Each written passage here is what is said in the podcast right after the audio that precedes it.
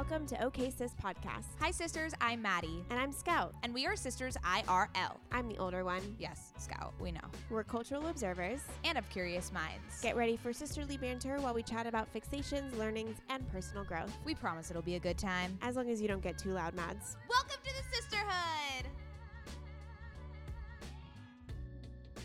Hello, my fellow bibliophiles. It is Mads, and here we are on month four of the OK Sis Book Club. Hopefully, if you're listening to this, you have read Rock the Boat by Beck Dorey-Stein, which was July's book club pick. But if you have not, do not worry because I'm going to quickly summarize the book before getting into the conversation with Beck herself.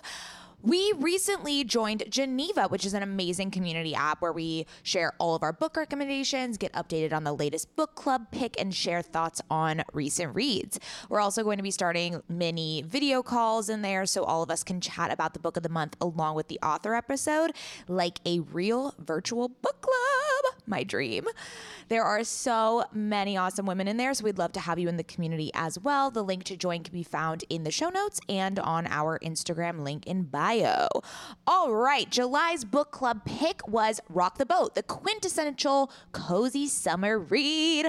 Three old friends, Kate, Miles, and Ziggy, return to their seaside hometown amid upheaval in their personal lives. Kate's Manhattan life, glitzy, glamorous, completely implodes when her long term boyfriend breaks up with her out of the blue.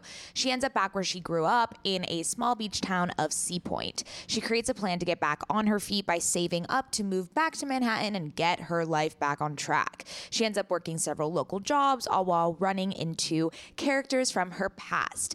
Ziggy, who stayed in Sea Point all this time and is dealing with the recent death of his father and basically how to keep his legacy alive. Meanwhile, Miles, who has been deemed the Prince of Sea Point, returns home to prove to his mother that he's capable of taking over the family business as well as trying to help his childhood best friend Ziggy with certain financial troubles. As the summer continues on, long buried secrets emerge, threatening to break the bonds of the three friends and also the landscape of the beachside community. It's heartwarming, witty, and the perfect addition to your beach bag. All right, without further ado, let's get into today's discussion on Rock the Boat with Beck Dorey-Stein.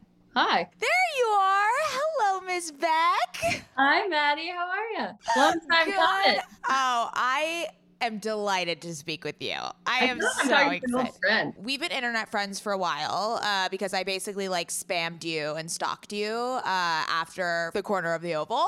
And to this day, it is the one book that I recommend to every person that comes to me and says, Hey, I'm in a reading rut. What should I read? I'm like, From the corner of the oval. Thank you, Maddie. It's the best. It's the best. And so I was so excited to hear that you have ventured into fiction and we're going to talk about Rock the Boat. First of all, it's centered around a small, like vacation centric town.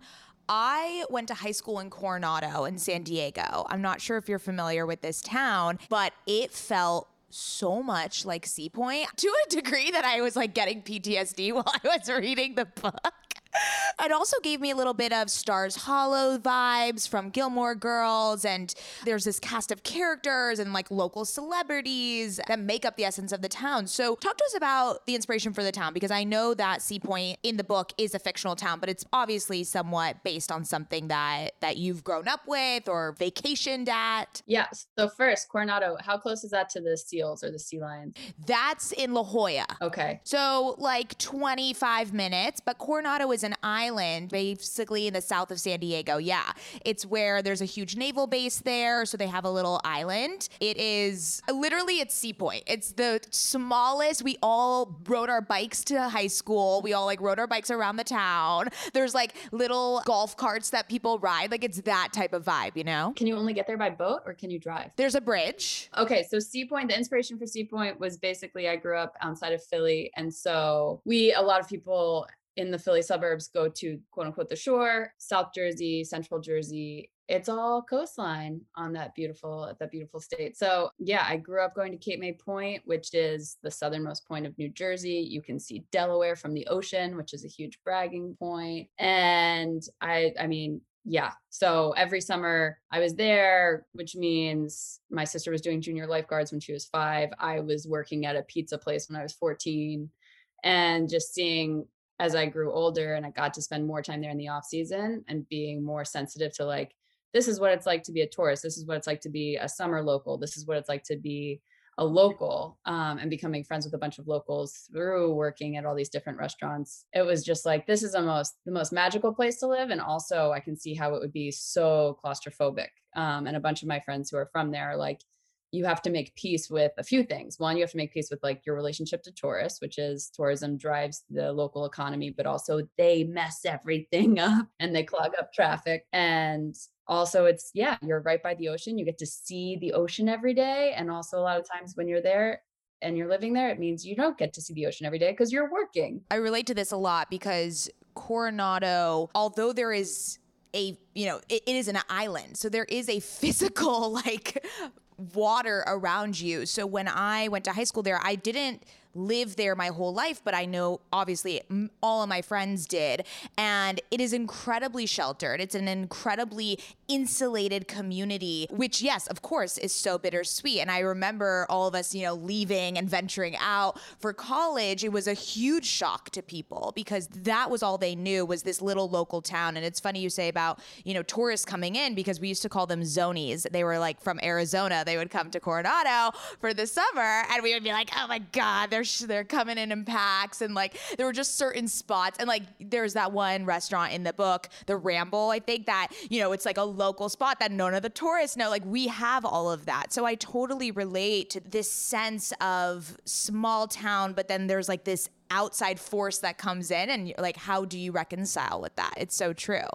And something I want to bring up is you know, we see Kate go through like a lot of poor decisions in my in my opinion um, in regards to Thomas and knowing her self-worth and then you know you see her come to this realization that what really matters in life is this local community, this seaside town and and maintaining its spirit. Why was that important to convey? So we meet Kate Campbell in the beginning and the first chapter I struggled so much with because it was like, how do I make her sort of the embodiment of everything I wrestle with and everything I can't stand that sometimes I worry I'm sort of succumbing to as far as societal pressures and, you know, performing a certain way on social media, blah, blah, blah, all these things. And then also like mm-hmm. being in a relationship and being in the perfect relationship and all of these veneers that we feel like we have to have glossy and set up for ourselves, especially by the time we're in our 30s. And I just thought it was so important to sort of make her just barely palatable in the beginning. And it's like, that's really dangerous territory, right? Because you want to hook your reader in the beginning, but it was like, we need to see this character arc. And so much of that derives from, I feel like, I won't speak for anyone else, but I definitely have encountered two types of friends in my life. One are like, the really cool ones that I think are so glamorous and they've got so much going on. And I'm like, I wish I could be more like them. And I actually don't feel that great about myself. I'm trying to impersonate them and be someone else. And then I've got the mm-hmm. people where I can be in all sweats and my hair looks disastrous and it doesn't matter. I still feel like my best self with them because it's like, oh, I'm just like, I can hang uh, intellectually and I'm funny, all these things that it's because of the people I'm surrounded with. And so the same goes for Kate, where it's like she needs to get back into this place where she's with people who don't care about the vacations she gets to go on and they just they care about her and so they bring her back to her true self. Yeah it's very apparent to me because i think most people struggle with that type of dichotomy like you are trying to present yourself and get to a certain status in life but then also why is that important to you? What's the actual root cause of you trying to get there? And it's usually societal pressures or ego or you know presentation on social media and so finding finding that community that you can just kind of shed all that with is amazing. And I hope every person can realize that and has that. To me, it is Coronado, you know, as bittersweet as it is, it's just like, there is this deeper sense of of that community and also to me it's i kind of feel it with my usc friends and people that i went to college with like there is that i can be my full authentic self with you and my whole self and it doesn't matter what type of status or or or this that we're we're claiming to so that's that's really interesting that you you made that very clear through that yeah part of what also brings her back to herself isn't just the people who know her and care about her regardless of what's going on in that moment or her job at the time but it's also the fact that she finds self-worth through her employment.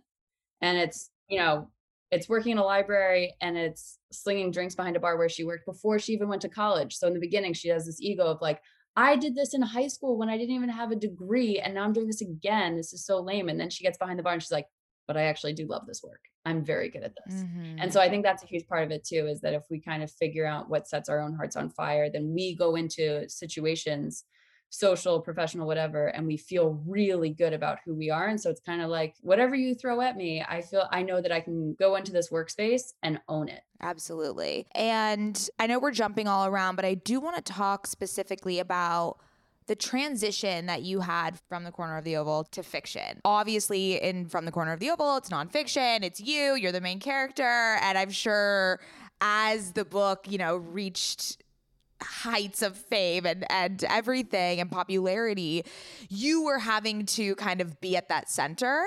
Has it been refreshing to not have you as the main character or something that people are talking about your actual personal life? And was that really the reason that you kind of ventured into fiction, or is this something that you always wanted to do? One of the most surprising side effects of postpartum for me was that my hair started shedding right around the crown of my head. Now I have these random baby hairs sticking out near my forehead that I just can't figure out what to do with. Yeah, I keep asking you to tame those down, but they seem to be very stubborn. Yes, I know, Mads. After a few months of me not seeing improved hair growth, I knew I needed to give my hair some extra strength and support. Enter Nutrafol. I just got the Nutrafol's postpartum supplement and I'm so excited because I'm committed to supporting my hair health now that I'm postpartum. The next 6 months is going to be me and Nutrafol. I might not be a mother like Scoutala is, but as you sisters know, we are always on a hair journey here on OK Sister Podcast. I am always looking for a way to up my hair health game. I love Nutrafol because they have a whole body approach, multi targets, underlying root causes like stress, hormone fluctuations, and nutrient gaps for visibly thicker and stronger hair. While many supplements rely solely on ingredient studies, Nutrafol clinically tests final formulations to ensure their efficacy. In a clinical study, 86% of women reported improved hair growth after taking Nutrafol Women's hair growth supplements for 6 months. Nutrafol is the number 1 dermatologist recommended hair growth supplement with over 1 million people seeing thicker, stronger, faster growing hair with less shedding. Take the first step to visibly thicker, healthier hair. For a limited time, Nutrafol is offering our listeners $10 off your first month subscription and free shipping when you go to Nutrafol.com and enter the promo code OKSIS. Find out why over 4,500 healthcare professionals and hairstylists recommend Nutrafol for healthier hair. Nutrafol.com spelled N-U-T-R-A-F-O-L dot com promo code OKSIS. That's Nutrafol.com promo code OKSIS. Sisters, my goal these days is to always look put together when I leave the house. Nothing over the top or super dressed up or anything like that. I just want to look put together and feel good about what I'm wearing in an effortless yet refined way. When I look at my closet every single morning and think about what I can wear that is chic and intentional, I usually end up grabbing one of my Jenni Kayne sweaters and I always end up loving the way I look and the way I feel in them. You all know, sisters, that when I envision my highest self, I am wearing Jenni Kayne. Their sweaters are the quintessential must have item. I cannot stop wearing my Marina set. I throw it on and immediately feel like I'm in a Nancy Meyers movie, like I could just walk on the beach in Santa Barbara. It is the coastal grandma aesthetic. My favorite Jenni Kayne sweater right now is their everyday sweater in taupe. This is the definition of a staple that every woman must have in their wardrobe. Sisters, trust me on this one. I wear it with leggings, oversized jeans jeans and a little kitten heel or a silk maxi skirt. Legit, Mads and I are so obsessed with wearing our Jenni Kayne sweaters that we've literally shown up both wearing the same sweater once. The white alpaca cocoon crew neck, which is this deliciously oversized sweater. Yeah, that moment takes the cake. Both of us walking in with our matching Jenni Kayne sweaters. We're Obsessed. Can't take them off. Wearing them every day. The type of staples that save your outfit. That is what I love about their entire collection. It is truly the art of simplicity. They focus on comfort, quality, and timeless designs. You can curate a wardrobe that never goes out of style. Find your new uniform at jennikayne.com. Our listeners get 15% off your first order when you use code OKSIS at checkout. That's 15% off your first order, J E N N I K A Y N E dot com, promo code OKSIS. O K A Y S I S. Let getting dressed be one less thing to worry about. Uh, definitely something I always wanted to do. Like I never thought I would write a memoir. I always wanted to be a writer and I never thought I would get a job on Craigslist that landed me in the Obama White House. So without that reason for writing a memoir, I yeah, I don't like being the center of attention in that way. I did it for the book. I did it for everyone who didn't get a job on Craigslist that landed them in the Obama White House because I would have hated that girl, except it was me. And so I felt like yeah. to share that experience because it was so special and so unique. And like, okay, well, if I get to sit on Air Force One, I need to tell everyone what it's like because that's what I get asked every time I go anywhere. So that almost felt like a responsibility that I had, an exciting one that I always wanted anyway. But as far as moving forward, no, I love occupying a fictional space where I get to create new characters and fall in love with them. And I'm not bound by reality, mm. you know, mm. telling the truth about my own life. And again, it's just like, oh, like writing about myself even though in some ways it was great because it was so honest and I I remembered everything. Now I don't remember basically anything about the White House, but I'm glad I wrote it when I did. But no, moving forward, it's such a, I don't know, I read more novels than I read nonfiction. So I can't really imagine going back to, I mean, my life is pretty chill now, which I'm grateful for, but doesn't make for a great memoir. yeah. But the thing that I loved about From the Corner of the Oval was that it read like a fiction book, right? It read like this was a story just because it was, I mean, not, it was so fun to read, but also kind of frightening to know like how normal the people that are and how human they are who run the White House and are behind the scenes. And that writing style and this, you know, you have obviously such a profound and witty voice that translates into this fiction book. It's like exactly, it feels like I'm like reading a similar vein of a story without the like, you know, theatrics of of politics. But it does feel that way, you know? That means a lot. Thank you. That's what I'm going for. I mean, I think I Yeah. I like I mean, the voice that I have is the voice that I have. I don't want to mess too much with it because that's what comes naturally, but yeah, it's Yeah. Moving forward, I don't feel the need to write about John Boehner ever again. Yeah. exactly. So Rock the Boat is like a quintessential summer read, if you will. Um, I think it's a little more elevated and more sophisticated than that, but thank you. I want, but I do want to talk about the genre itself. You know, this on our book club episodes, you know, most of the books I've chosen have been romance novels, only because that's just something I've been really interested in lately. Um, and I also think that just because it's a romance novel doesn't mean that it's intellectually inferior or it, you know, is a lesser than genre than others. Um, this is not necessarily. You can't say they're the backbone of publishing. They're the exactly. They're the best. I mean, I I definitely had a little shame around it, and then I read them. I'm like, oh wow like these are incredible books and so engaging and, and great. So i mean this one isn't necessarily a romance novel but there is a love story in it. It does kind of read like a little romancy in a way and there's that tension there. So i want to ask why this genre? Why specifically as your first fiction book uh, was it important to you to you know come out with something that is a little more playful, a little more light, if you will, than a more serious fiction, if that makes sense. So basically, let's see, I wrote while I was in the Obama White House, From the Corner of the Oval came out in 2018. That was right before midterms. And it was just like, I can't, I was in such a dark place as far as I couldn't believe that we still had Trump as president. Sorry if that's polarizing for your podcast, but that's just how it is. Oh, it's not. Yeah. It's not. um, and so it was like, okay, if this is going to continue, I really need when I'm writing to be as far away from this world as possible. And so that's why I really wanted to escape to Sea Point. I wanted it to not involve politics because there were so many avenues where I was like, ooh, and then I could lean into this. And it was just like, I just don't think I have the capacity right now. Like I if I'm going to spend all of these hours, log all of these days working in this town, I just need to be very far away from like the very the darkness uh, that was sort of surrounding us at the time. And so I wanted it to be about Sea Point. I wanted it to surround these characters. And who knows going forward, but for this book, because things just felt pretty dismal, it was like everyone gets a happy ending. So I've been talking to some other authors and they're like, oh, like, you know, you never really know your ending until you get there. And I was like, no, no, no. From the outset, I was like, everyone gets a happy ending here because things from the corner of the oval, things did not land well at the end there. So I wanted just like rainbows and unicorns and hearts at the end of this one to just feel really good. I watch Gilmore Girls every like November when winter is really setting in because I get so sad.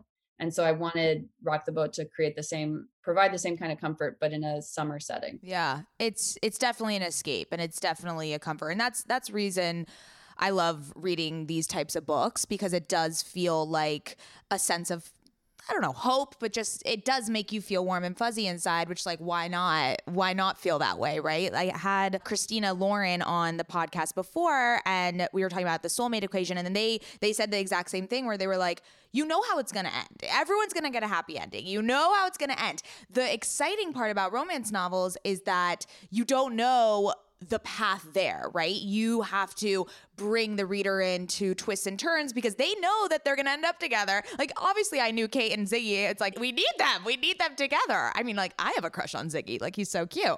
But it's just the the journey that is the exciting part and is what captures it because you know other other novel or other genres you might not know how it ends there might be a thriller it might be a twist but it's like no no it's predictable so let's let's bring the journey let's make the journey more exciting if that makes sense. The journey and also even though we know you know from the outset okay these two boy next door or girl across the street yeah. it's gonna happen. We also don't know what's gonna happen to them individually. And so one of the things that i was proud of was like okay we're gonna end up with like them seeming pretty into each other but also they still have their own paths to pursue and like they're gonna negotiate it so that both things can happen but it's not just they get together and nothing else matters. It's like they get together and they're also still kind of figuring out who they are as individuals. Right. Talk to me about Miles because obviously he's kind of like a fuck boy, which is great. We love that. We love that type of, you know, trope. but what type of what type of like what what was the inspiration for him there? What what purpose did he serve? I know that he was kind of like a parallel to Thomas. Obviously, Kate brings him to the wedding instead of Ziggy and he represents something also, you know, he represents to Ziggy kind of like a refuge to this financial struggles that he's in. So, why make him how you made him? So, I think I, I approached Miles, which you know, okay, sis. So my sister, she's yeah. like, I love reading the Miles chapters. Yeah. They're like so yummy, like they're just like so almost like devilishly good. Yeah. Only because he is, he is that guy that we all know, and it's like, okay, he's very attractive. He sleeps with so many people. He's got his own issues, but you can't even take them seriously because it's like everything has just been delivered to him. And that said, I came at it from I knew a lot of Miles when I was living in DC. So these guys that just like outwardly is just like they don't even have to pay for their own flights, you know, like it's just like come on. And it just like their life seems super super easy. And then the other thing is that he has a nice character arc and part of that is because I was reading Kitchen Confidential uh, and I was just like, I love Anthony Bourdain so much. And it was, and I've listened to so many interviews with him. And one of his things was like, I was just like this devil of a kid and a teenager and i was so insubordinate and then i got into a kitchen and all of a sudden it was like these are the dregs of society and i wanted so badly to impress them. And i love that idea of you know if there's a workplace or a hobby that you want to improve upon it doesn't matter where it is it doesn't matter the company you're keeping because you get so driven in this one space.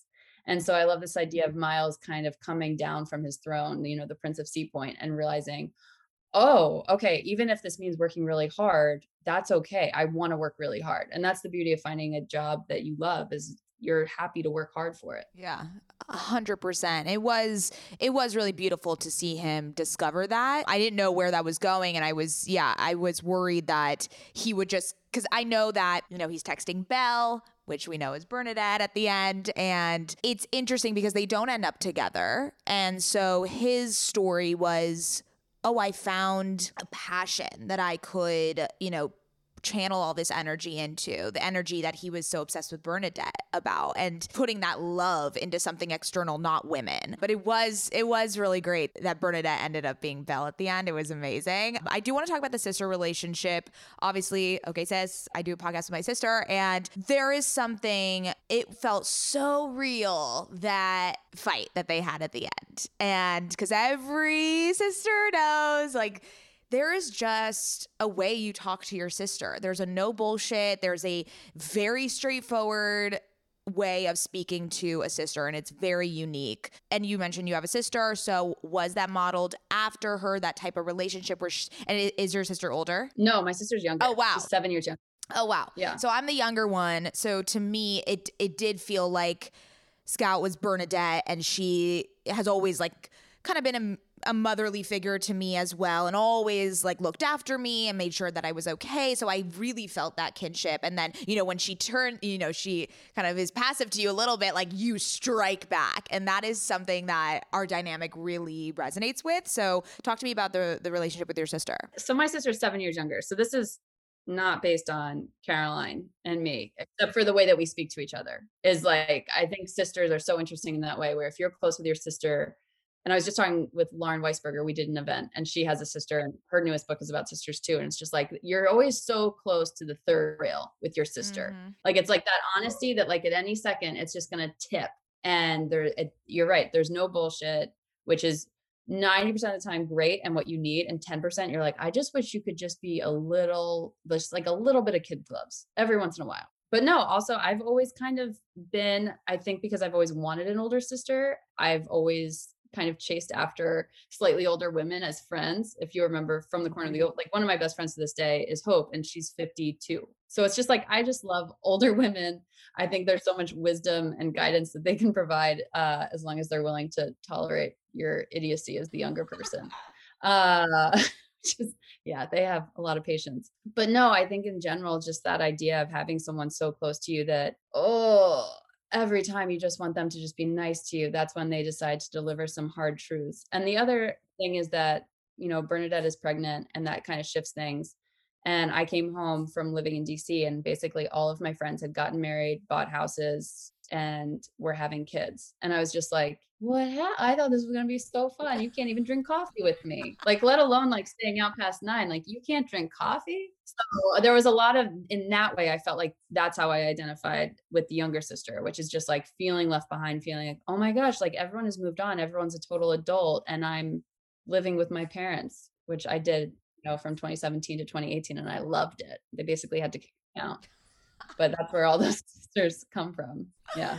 I love that. That's so sweet. And yeah, there's there's something about when you feel uh I mean as a younger sister I, I identify as that because Scout was always one step ahead of me in terms of like life milestones and it's interesting to view that and understand that like I'm not I'm not there. I'm not getting married anytime soon. So, you know, it's just this interesting observation from the side. You want to be happy for that person, but it's like, how do you relate to them when they have all these amazing milestones that they're like accomplishing that you're just not at the same place? That's a really interesting dynamic. Okay, we need to talk about Ziggy because I did mention that I have a crush on him. And you have said in previous interviews that it was kind of based on someone real or what was the story there? Uh, okay. So in 2015, I'm still working in the White House and I get a call from my mom. And I think I'm literally in a motorcade. And she's like, I'm not going to be mad, but did you go to the beach house and not tell me? I'm like, no, I don't have time to go. I don't Yeah. like do up to New Jersey when I'm on call all the time. Um, we have a strict rule in our house. You can't break book spines. It's my mom's rule. Growing up, it was just like one of those cardinal sins. You do not do it. So you don't put books face down. You use a bookmark every single time. Wow. She had apparently gone to the beach house, and next to the bathtub was a book face down, my Thailand book, like a Fodor's Guide to Thailand or something. So she assumed it was one of us and we had broken the book spine, which was a problem in itself. Then she realizes, no, none of my kids did it, which means an outsider did it. And we realized the only person with the spare key, because there was no forced entry, was the plumber. And so this is like in 2015. So this is all happening like over like a family thread. Like I'm in the motorcade being like, oh my God, how is this going to end? And finally my parents, I think it must be the plumber. And I was like, that makes so much sense. Like it's the off season. He has spare keys to everyone's house in this little beach community. Like, why wouldn't he? And there was, and then like all of a sudden I'm going back in my mind. I'm like, oh, there was that time I came down and like my sheets weren't like my bed wasn't made when like I always make my bed. So it was things like that. And it was so easy. I could have easily jumped to like, oh, that's like a sleazy move and he betrayed the family's trust, whatever, as a reflection on my character. I was kind of like, I can see how he would do that. And also, let's explore that. And what if he's actually a really sympathetic character and he's having a hell of a hard time and we don't even know half the story behind it. So that's how Ziggy kind of the origin of Ziggy, um, whose father has just died, and he's spending all of this time in other people's houses when they're not there fixing things with his dad. So it's these other people's houses is where he has all of these memories of his dad. So that's why he starts going sneaking in. Plus, he mm. moved back in with his mom, and he can't really bring dates home to his mom's house. Right. So he might as well bring it, you know, to the mansion that he's working on. I, yeah, you never got the sense that he was like breaking and entering. Like it, it never felt like a illegal act. It was more so just like, hey, this is a labor of love. I this is a project I did with my dad, and like yeah, I can go in and, you know, change the sheets. It's fine. Like, no one will know. But the interesting thing about the plumber that went to your parents' house, why would he keep the, or she, we don't know, or get, well, I guess you know if it's a he. Why would he keep the book there? At least, like, cover your tracks and put the book That's back. what was so funny. It was like, he yeah. really didn't try. I mean, yeah. He didn't try at all. I love that. Um, okay, so we're gonna end with some rapid fire. I love to ask every author that I have on OK Sis about this. Number one, what does literary success look like to you? Yeah, that was a crazy, that's a crazy rapid fire question. Yeah, I don't know if this is rapid fire. This is more so just like I did I my thinking on it is that literary success to me looks like having the confidence to keep exploring new ideas, new genres, and not feeling like I have gotten pigeonholed into one idea. I think mm. growing as an author is as important as growing in any other way. So that's what I'm looking forward to. I love that. And yes, we're please keep writing all the books, um, all the fiction. We want all the stories. Okay, number two. What is your favorite underappreciated novel or something that you've read recently that you have just loved? Uh and I don't it's too bad I'm not in my normal house. I'm in I'm in my many other houses. I'm thinking of under underappreciated is hard, right? Because it's like that's a dicey one because it's like who's according sometimes I'll get listed as like underappreciated. I'm like, I feel appreciated. I know. So it's like one of those. I think you're appreciated back. Like I know, no, I know. So it's like sometimes yeah. I'll get you know tags and things, and it's like this is an underappreciated, what and I'm like, oh no, I feel very appreciated. I, like, yeah. Yeah. So that's why like I don't want to go like naming it. So I would have to go back into like the the log of like dead authors so I don't offend yeah. anyone living by You're saying so underappreciated. No, that's really what it's like. Anyone appreciated great, but underappreciated, it's like, oh, unsung. Like, who wants to be unsung? Right, right. Okay, let's skip it. Let's skip it. Don't worry. Okay, number three. How do you select the names of the characters in your book?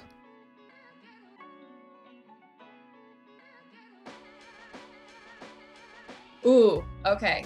My friend Claire Lombardo, who wrote The Most Fun We Ever Had, which is, again, not an underappreciated novel. So I can't say that. Oh, you know what? This is what I did think about it.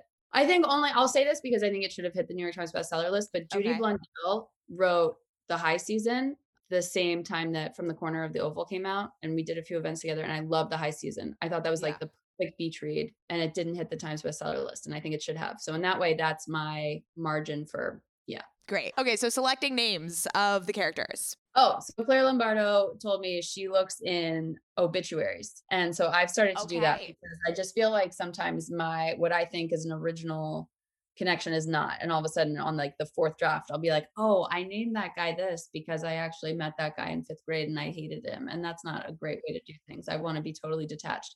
So the obituaries is actually really nice, except then you get into all sorts of emotional lockdown there where like then you end up reading about someone's entire life and you're like oh i should name this character after this person just because like they lived such a beautiful life. And then you realize you don't actually like that name but then you feel obligated because you just read this really nice obituary. Wow. So this be, this seems like a journey that you have to go on. Everything is a about, like, journey, Maddie. Everything is a journey. Everything's a journey. What about like baby name, baby books? No. I don't do baby baby books? books. Um, I don't know. I think older people are interest more interesting as far as I don't know the baby. That's true. Maybe it's a good idea. I don't know. I'm 34, so baby books are just like their own. Yeah, it's like let's not now. even Yeah. let's not even go there.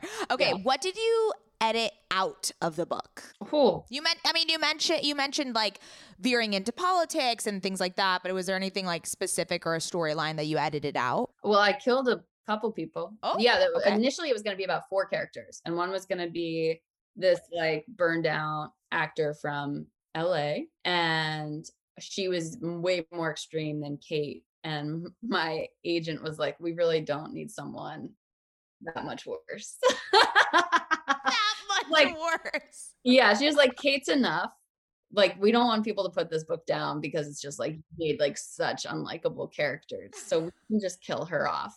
Yeah. And then also in the beginning, I one of the earliest drafts, there was a convent. There's a convent in Cape May Point that has had this incredible history where at one point it was a convalescence home for black soldiers during the Civil War. And it was like, what mm. we don't know what to do with them. They're injured. Let's send them to Cape May Point. And it was like, that's a crazy thing, but also what an incredible part of history. And also just to think about, yeah, all the different layers. And since then, it's been like a convent where a bunch of nuns have lived. And now it's being given back to the ocean from by the Catholic Church. None of it makes any sense.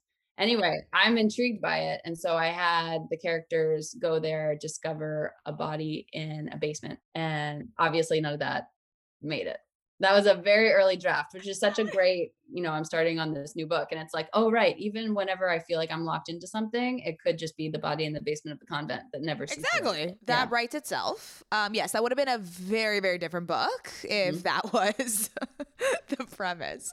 Um, okay, what was the hardest scene to write? Um, I didn't even write it. I tried to write about Zeke dying and couldn't do it. Really? Yeah. And it was just like, I don't need, I was like, I don't need this. and I don't true, think my don't- readers need yeah. it. And that's Yeah, why that's I true. Zeke die before the book started because it was like, I cannot go down that road. And also, Oh, like, so it was it was like him alive and then okay. Yeah, Yeah, I think that would have been Ziggy has a lot of trauma around it, and I I keep that light. Um, and so in an earlier draft, it was like I was facing my notebook and was like, "Is this where I try to write about it?" And I was like, "No, I don't think." Like I just got way Mm. too upset in a way that I was like, "I don't want to get this upset," and also based on what I want this beach read to be, I don't think my readers need to get this upset. Like this whole it was difficult because it's like the whole story in some ways really revolves around Zeke, this one guy who has touched everyone in really beautiful ways and affected everyone's life for the better. And so I was thinking about, okay, we should have those final moments. And I was like, no, we should not.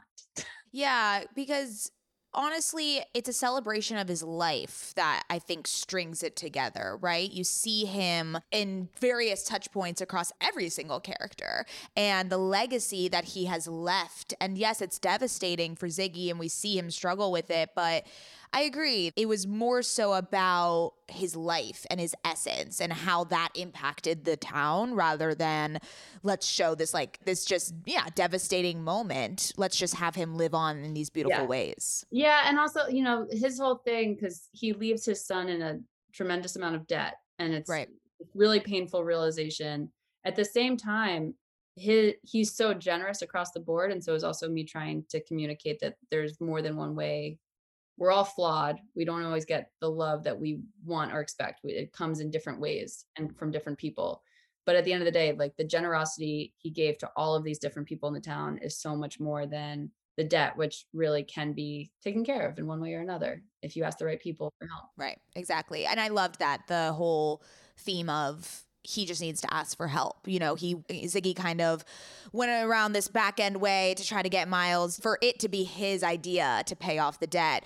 Whereas if Ziggy just came out and just asked. Like that's such an important skill and a really hard skill to learn, especially with something that tremendous to be like, "Hey, I need help in this moment."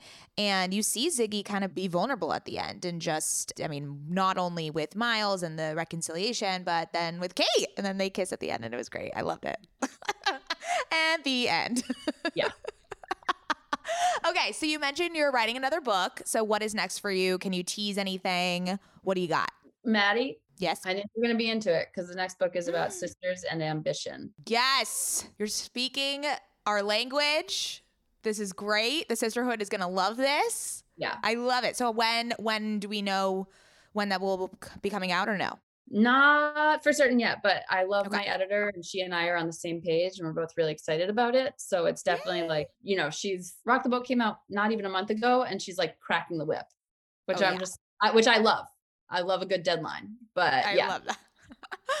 Amazing. So, where can everyone follow you just so that they are kept up to date on everything Beck and all your next ventures? Uh, I'm on Instagram at Beck Dorey-Stein. I never delved into Twitter, so I feel really good about that because I don't even know what I'm missing, which sounds like a lot of trauma. You're not So- missing anything. Yeah. Um, I also, yeah, am not a Twitter gal. So, yeah, you're not missing much. Do you do you do TikTok? Oh, I do the TikTok. Yes, I do do it. Good for you. Uh, th- Way to adapt. No, no, no. I'm serious. Way to adapt. I feel like I've gotten like really, I, I don't know, the last year with COVID, especially, it's like, oh, I'm just watching myself get very outdated very quickly. And I'm just sort of sitting back. you know the the same way you feel about Twitter is like the way it is the way certain people might feel about TikTok. Like I just my brain thinks in TikTok, whereas I mm. don't think everyone's does. You know, and as as I've kind of like gone onto this platform, it, it you have to spend a lot of time on it also to really understand it and to like feel like you're part of the oh, right. That's where, joke. wait, that's where you're like totally thriving right now. Yes. So Yeah. I did. Yes. So basically what happened was i posted a book review like a romance novel review and then it went completely viral and then obviously this is my brand now. I don't know what's you know. So no i'm gonna i'm of course i'm gonna post one about rock the boat. I'll do a little summary and we're gonna go viral. We're gonna do it. We're gonna be tiktok famous. That's very exciting and very nice of you. Thanks of for course. using your TikTok phenomenon on Rock superpowers? Yeah. Yeah. whatever it is oi. I'm just consistently uh embarrassing myself on the internet is usually like how i like to put it but think that's the only way to do it. So, oh, it's literally the only way. Exactly. Uh, well, Beck, this was so delightful. I've been wanting to speak with you for so long, um, and I'm so happy to have met you. And thank you for doing this. And I think all the sisters are loving the book so far, so they're so excited to hear from you. Good. We finally did it, Maddie. Long we time coming. It! Yeah. Yes. Internet friends become real friends. We love hey, it. Once COVID is over, I love California. I'll 100%. Anytime yeah. you're in LA, San Diego, we'll go to Coronado together. I'll show you that it is Sea Point. Cool. Yeah. I All love right. it. All right. Thank, Thank you, so much, much Bye. Bye.